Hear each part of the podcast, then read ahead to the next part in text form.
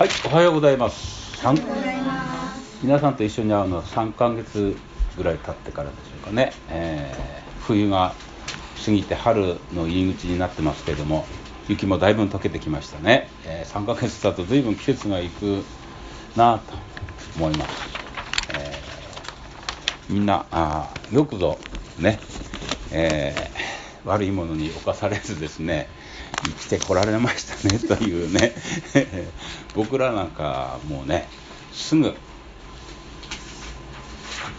悪いものに影響されてすぐ命がね危なくなる年代なんですね、えーそんな中でも守られたこと本当に感謝したいと思います、えー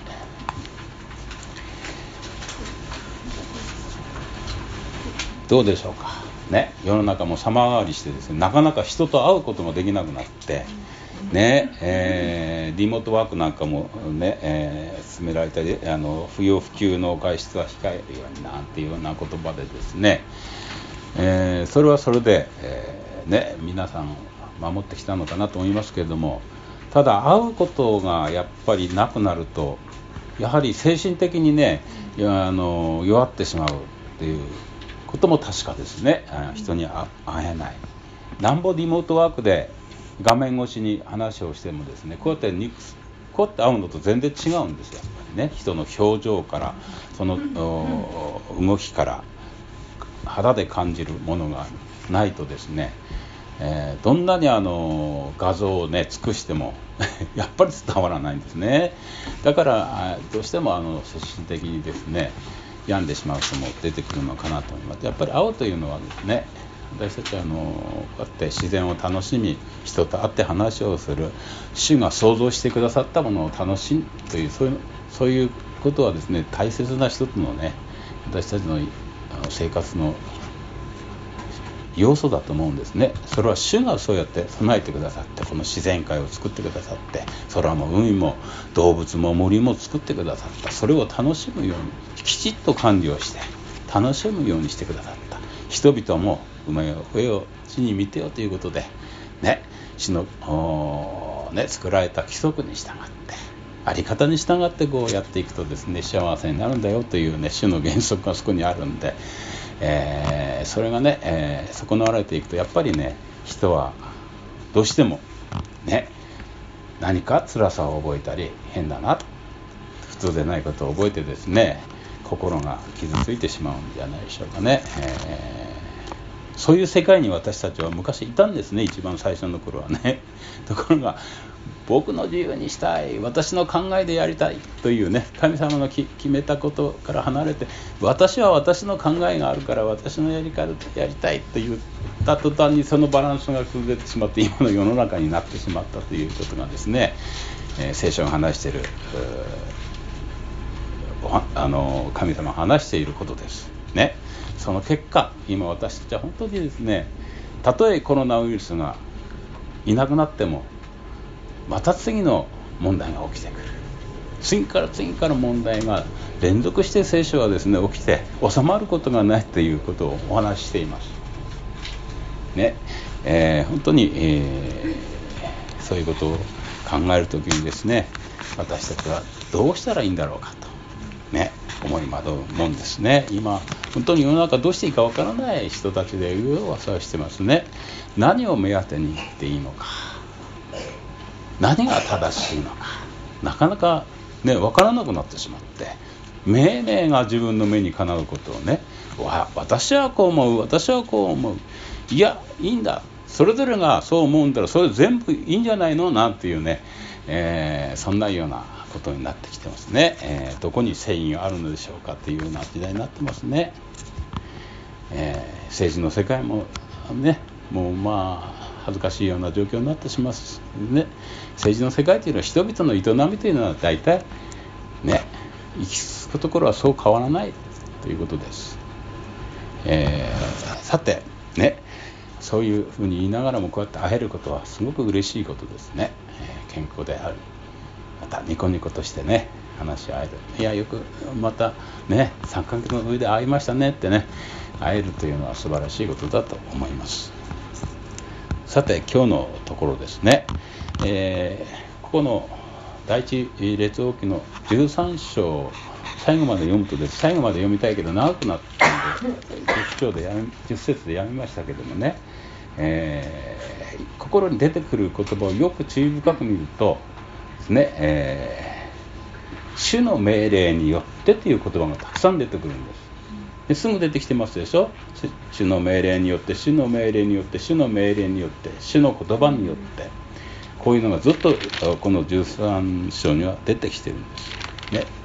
ここのキーワードは主の命令によってということになろうかと思います。ね。だから今日のメッセージ題はですね主の命令によってというね、えー、メッセージ題になってるんです。ね。えー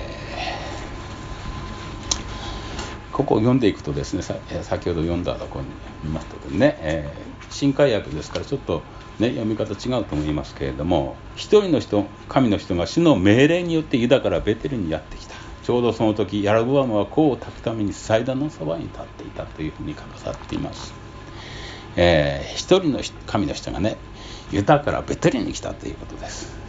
ね、えー、神の人っていうのはね今で言えばね牧師伝道者私たちも神の人かもしれません。そうですね、えー、証人ですから私たちも。福音の証人です、ね、一人一人が教会でありね、えー、預言者であり牧者であり教師でありね っていう存在なんです。私たちはですね、えー、何もあの誰かがね特別この人が神の人じゃないんです。皆私たちはですねそういう意味では神の証人と神の人だと思いますね。えーえー、その人がねユダからベテルにやってきたユダというのはですね、えー、南昔でいう南ユダこの当時のですね今で言えばですね何て言うんでしょうかねプロテンタント教会の人たちって言った方がいいかもしれませんね、えー、そういうことですそして、えーえーベテルに来た神の家。ね。教会のことですねこれもね、えー、でヤロブアムのところに、えー、やってきたんです。ね、えー、ヤロブアムというのは北イスラエルの王です。ね。2つに分かれたイスラエルの国に分かれたあのー、ソロモンのね、えー、あれだけ神様に祝福されたのに最後はね偶像礼拝者になってしまってえー、王国が引き裂かれて南と北に分かれてその北王国の王がヤロブアムですね、えー、彼はですね、えー、神様からあなたにその、ね、北をこう任せるっていう言われてその王様になったんです。予言通り。ただし彼はですね、えー、人々を恐れるようになったんです。なぜかというと礼拝の場所が南ユダにあったんですね。神殿があったんです。そこに行って皆さんあの礼拝をするようになったんです。ねあの礼祭も行うようになっていたから。そうするとその新月の祭り安息日もそうでしょうか。で3つの礼祭もそうでしょうか。みんなそこに行って礼拝をするわけですね。そうすると民の心がそちらにまた移ってしまうんじゃないかという心配をしてねそれを恐れて自分たちの北イスラエルに偶像を作ったんです2つ。ねそこで拝むようにさせたんです。ねあの12節にはそのことが書いてます。ねそこで王は相談して金の格子を2つ作り彼らに言ったもうエルサミに登る必要はない。イスラエルここにあなた方が一度は連れ上ってあなた方を神々がおられると言って一つをベテルに一つを段に据えてそそこで礼拝しなさいね、それを拝みなさいっていうようなことをしてしまった。それがヤロブアム王です。ここで出てきたヤロブアム王ですね、えー、いわゆる偶像礼拝者なんです。そこにまあ、今でいう先ほど言ったプロテスタント私たちみたいな働き人がそこに出かけていって行ったということです。それは主の命令によってそこに出かけていった。あの予言をちゃんと主の言葉を伝えなさいということで主の命令によってそこに行ったということでしょうか。ね。そして主の命令によってまた2節に書いてますね。祭壇に向かってこれ呼ばって言った祭壇よ祭壇よ主よこうされる見よ一人の男の子がダビデの家に生まれるその名はヨシア彼はお前の上で頬を高きところの祭司たちを生贄としてお前の上に捧げ人の骨はお前の上に焼かれると予言したんですね主の命令によって祭壇よ祭壇よという予言したんですね、えー、それを聞いたあ、ね、王様はですね。怒っちゃいますね。こんなこと予言されたらね。なんだこいつはっていうようなことでしょうか。ね。ヤベオムはベテルの祭壇に向かって叫んでいる神の人の言葉を聞いた時祭壇から手を伸ばして彼を捕らえようと言った。すると彼に向けていた抜けて伸ばした手がしなび元に戻すことができなくなった。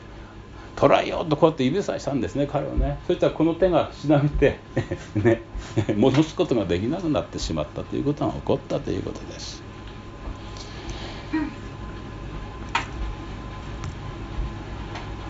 そして神の人人が主の言葉によって与えられた印の通り祭壇を避け俳は祭壇からこぼれ落ちたということが起こったんです。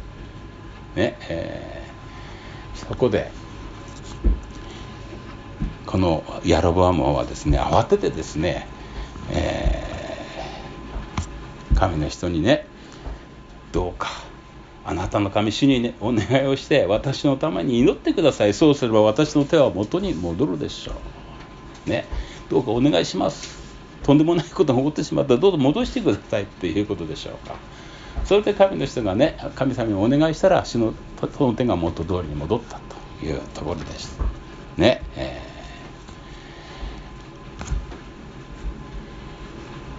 ー、そこでねこんなことを見たからね。王様はですねぜひ私のうちに来てね食事をしてね元気をつけて贈り物をしたいからどうぞそうして帰ってくださいということを7節で書いてるんですね、えー、するとね神の人は8節にこう書いてます。たとえあなたの家の半分を私にくださってもあなたと一緒に参りません。またこのところでパンも食べず水も飲みません。主の命令によってそこにもって主の命令によってますね。パンを食べてはならない水を飲んではならないまた元を来た道を通って帰ってはならないと命じられているからです。はっきり主にこう言われてると言ったんです。たとえあなたの家の半分をくださってもねすごいですよね。ぐらつきますよね。贈り物をしたいとかって言われたらね。それでもたとえあなたの家は家の半分をくださってもねあなたと一緒に参りません。またこのところでパンも食べず水も飲みません。ということです。そういうふうに命じられてるから神様に言われてるからです。ということです。ね。ここで、えー、そして別の道を通って帰るというところでしょうか。ねこれは神様の御心に従ったことは喜ばれることです。ね。このパンというのはね御言葉のことです。パンです今で言えば。ね水というのは霊的なことです。霊的な事柄のことを指すんです。なぜこういうふうに言うかというとここは偶像礼拝をしている場所なんです。北イスラエルは。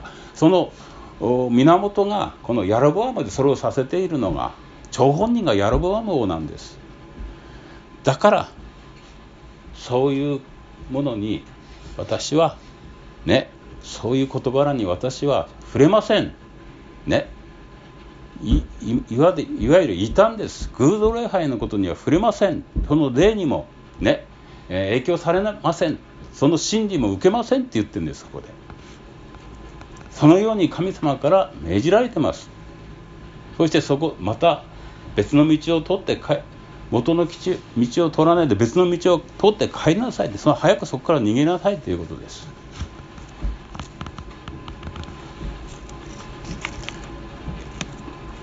さてどうでしょうか。そこまでは良かったんですね。別の道までを通っていったまでは良かったんで10節に書いてると。その後なんです。読まなかったです今日ね。その後です。一人の年寄りの預言者がベテルに来た。住んでいた。その息子たちが来てその日にベテルの神のした人がしたことを残らず話した。またこの人が王に告げた言葉も父に話した。ということです。こんな出来事を話したんです。年寄りの預言者に息子たちが話した。ね。しかしこの、ね、預言者はですね神の人の後を追っていってねどこ行ったかって言って聞きながら追っていってこう言うんです。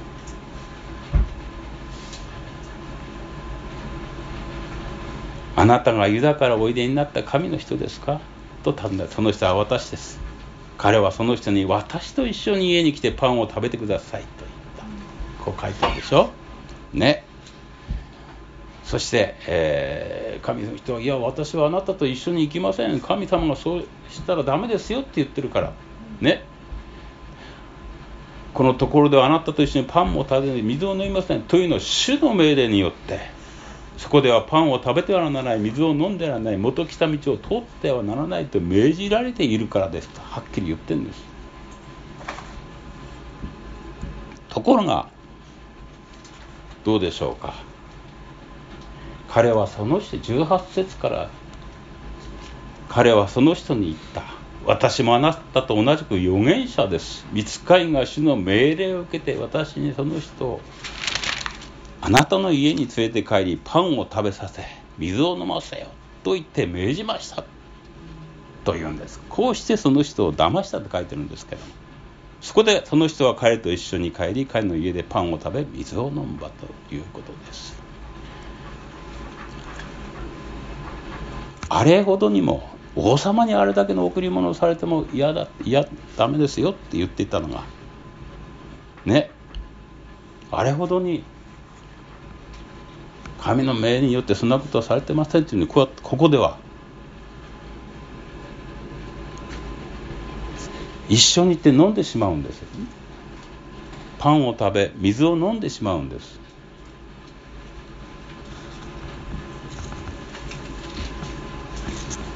どうですか？ここを見て。どう思いますか？私も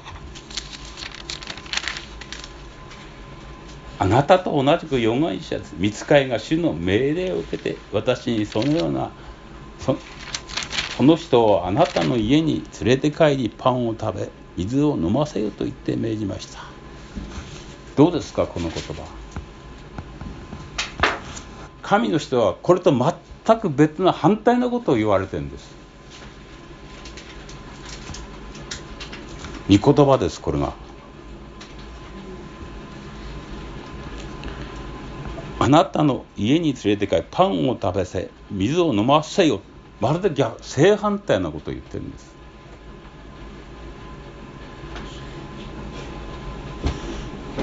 この言葉になぜ引っかかってしまうんでしょうか？違うこと言ってるんですこの人はまるで。どうどう思います？これがポイントなんです今日の。王様に言われた時はダメですよって神にそんなこと言われてませんからそういうことしちゃいけないって言われてるからそれを拒絶して守ったんです神の言葉を。しかし私も同じくあなた主の預言者でという言葉が惑わしたのかもしれません。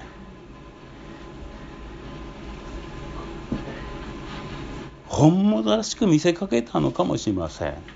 それらしい言葉だったかもしれません。私も同じく主の預言者です。本物らしく見せかけてますよねここでね。それらしく見せかけてますよね。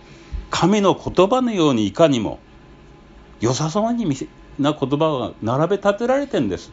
しかし良さそうに見える言葉だけどもまるで神の言葉と正反対なんですこれ言ってんのは。創世記を見てみましょうか。3章。開かなくていいです。蛇がサタンに蛇に変身したサタンが惑わした時もそうです。本当に神がそんなことを言ったんですか？見てごらんなさい。美味しそうですよこれ。っていう世界でしょうか。この辺からもう始まってんだよ。この良さそうなものを持ってきて似ても似つかわしくないことをさせてしまうというと似た似たような似たような言葉を並べつつそれらしい言葉を並べつつ全く違うことをしてしまう。漱石にも見ますよねそういうとこ。偶像というのは何でしょうか。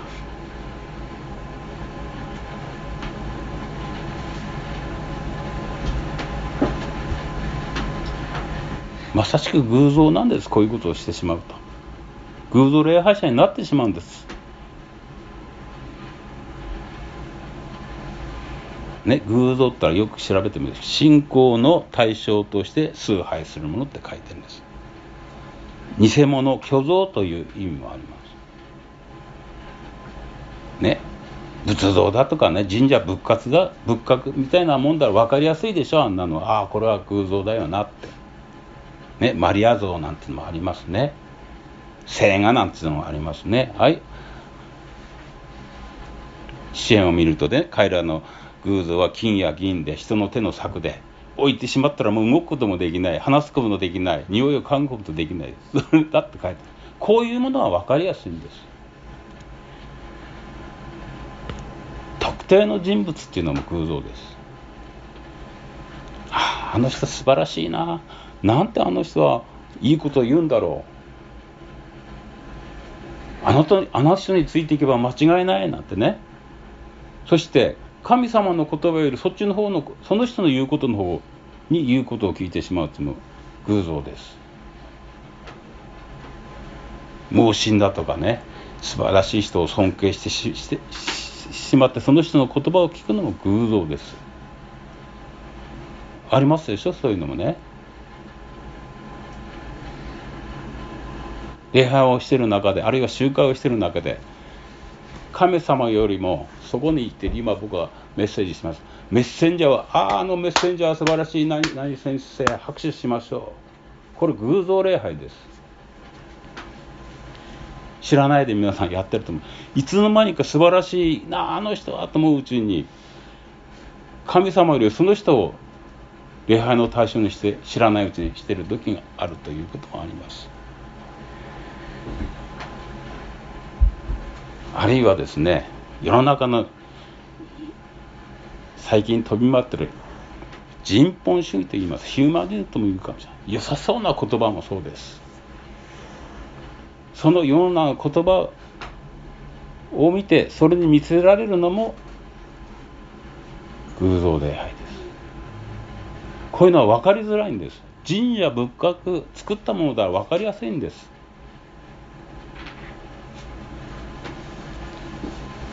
民数記なんか見るとですね小泉の事件ってあるんですね。あのミディアン人の女がですねイスラエルをね騙して偶像礼拝させたんです。自分たちの拝んでる神々に。その時に神罰でって1万2000人が殺されたっていうところがあります。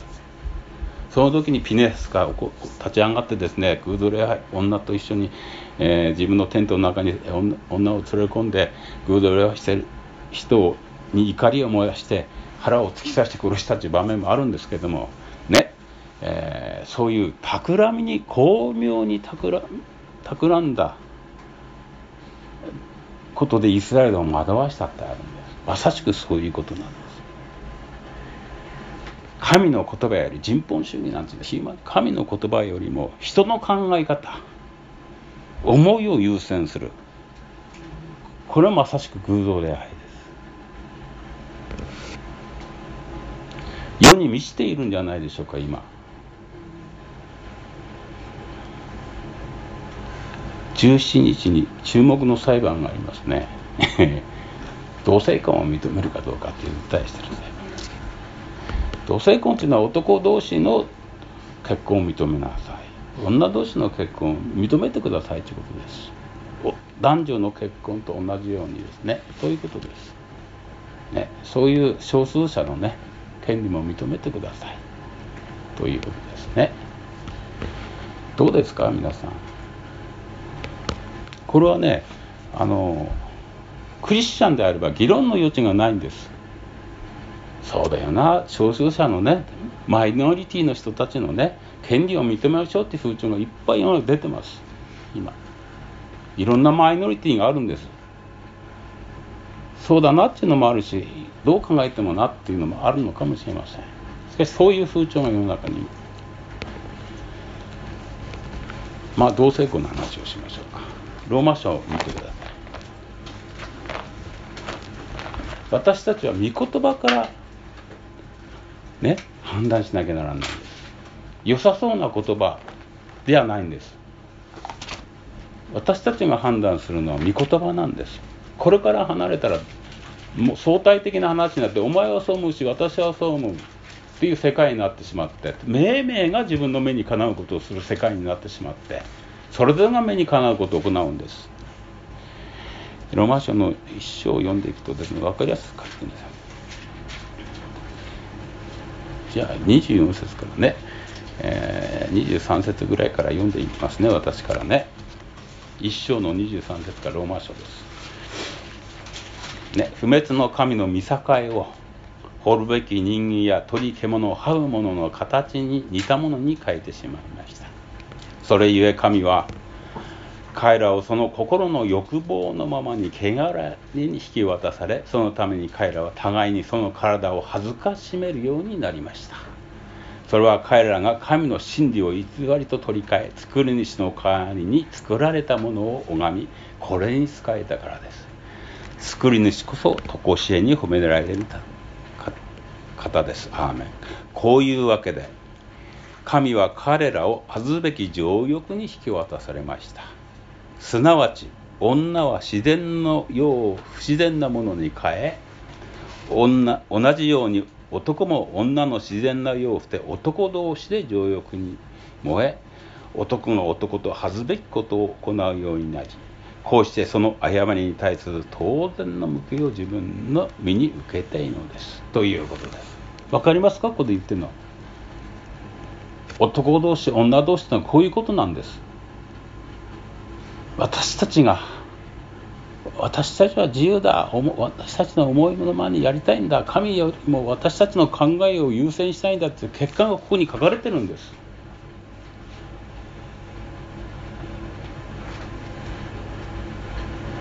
彼らはってね読んだら切れないぐらいかからさってるんです。その結果というのは。で私たちクリスチャンがどう判断するかというのはですねこの世がどう判断するかよりも歴然としてるということをですね、えこれだけに限らないんです。全て私たちは御言葉を通じて全ての出来事を見なきゃならないんです。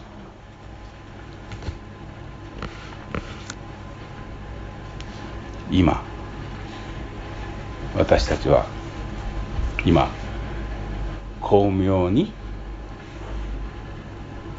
いろいろな言葉を持ってですね私たちの周りを取り囲んで私たちを責めてくるものがあります。ごまかしようとするものがあります。そしてそれに巻き込まれていく可能性が大いにあるんです。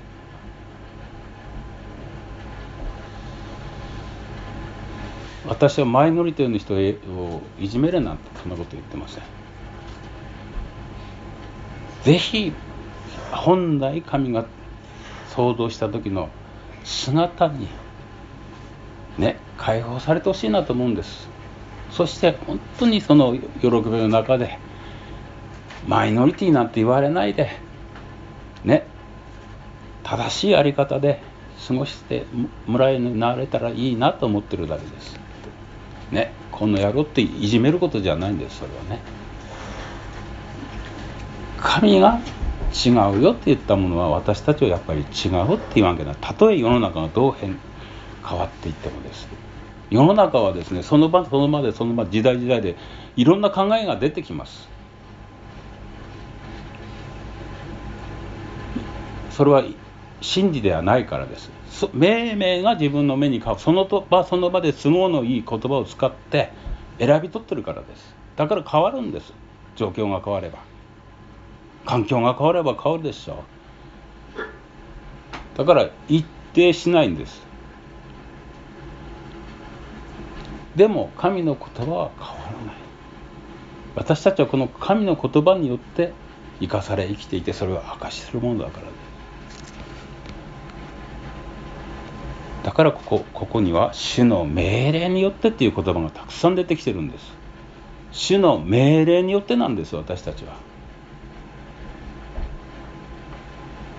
これから外れるとどうなるでしょうか。この神の人は外れてしまったんです。ヤロボワムに褒美をあげるよ。私の家の半分もあげるよ。贈り物をするよって時は断ったけどもそれらしく近寄ってきた偽会社の前では騙されてしまったんです。巧妙なんですこういうふうにですね。私たちも御言葉と比べて巧妙に企んだこのすり替えがあったりなんかして騙される可能性があるんです。しっかり御言葉に神の命令によってというその言葉にしっかり立ち返らないと。その結果どうなるんでしょうか。神の人は死んでしまう。殺されてしまうんです。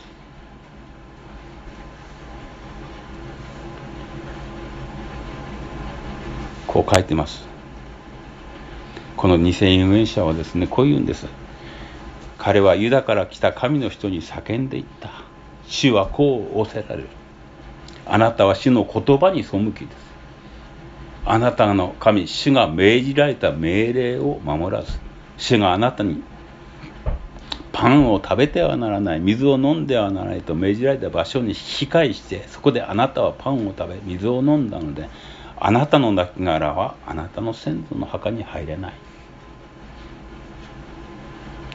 ということです。そして彼は殺されてしまうんです。死んでしまうんです。獅子に殺されてしまう。獅子というのはサタンのことです。殺されてしまうんです。そして霊が死んでしまったんです。こうして主の言葉が実現してしまったんです。先祖の墓にも入れない。ね。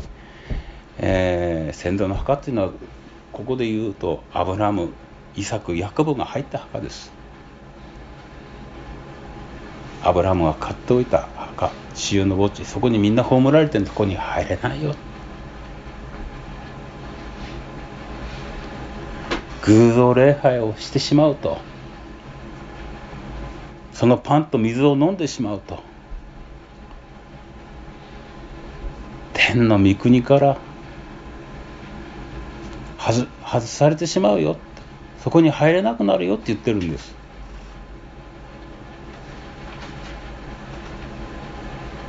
御国が御国あなたの天の道が閉ざされてしまうよ。そういうことをそういうことを言ってるんです。たとえ私たちだってそうです。そういうものに取り込まれて離れないでいると。いつの間にか離れないでいると。私たちも肉体は生きていても霊的に死んだものになってしまうんです。そしてそれを気づかないでずっと続けていくと聖書に書いています。御国に入れなくなるかもしれないということです。聖書には許されない罪というのもあるって書いてますしね私は言うようになった時にあの時は私はあれもしたこれもしたって言っても実のところ私はあなたには知らないって言われる聖書歌詞もイエス様に言われる歌詞もあります。わからないんです。だから聖書って深淵なんです。わからないからです。だから心を見張りながら主の命令とは何かということ御言葉はどう言ってるかということをいつも私たちは立ち返っていかないとこの世は本当に今惑わす言葉で満ち満ち溢れています。良さそうな言葉で満ち溢れています。何でも大台を受け入れるのがいいことなんだよ。ね。すごく良い言葉に来てるでしょ。差別しないで全部。何でもオーライなんていいでしょ良さそうな言葉なんです。でも私たちはそれをどう判断するかというと私の考えではないんです。私の良さそうな思いではないんです。神の御言葉はどう言ってるかということなんです。いつも基準は。これは揺るぎないからです。人の言葉は揺るいでいくんで揺れ動いていくんです。いつも変質していくんです。そんな言葉に頼ってたら私たちはどこに行っちゃうんでしょうか。霊が死んでしまうそして天の御国の道が閉ざされるかもしれないという恐れがあるということを知らなきゃダメなんです。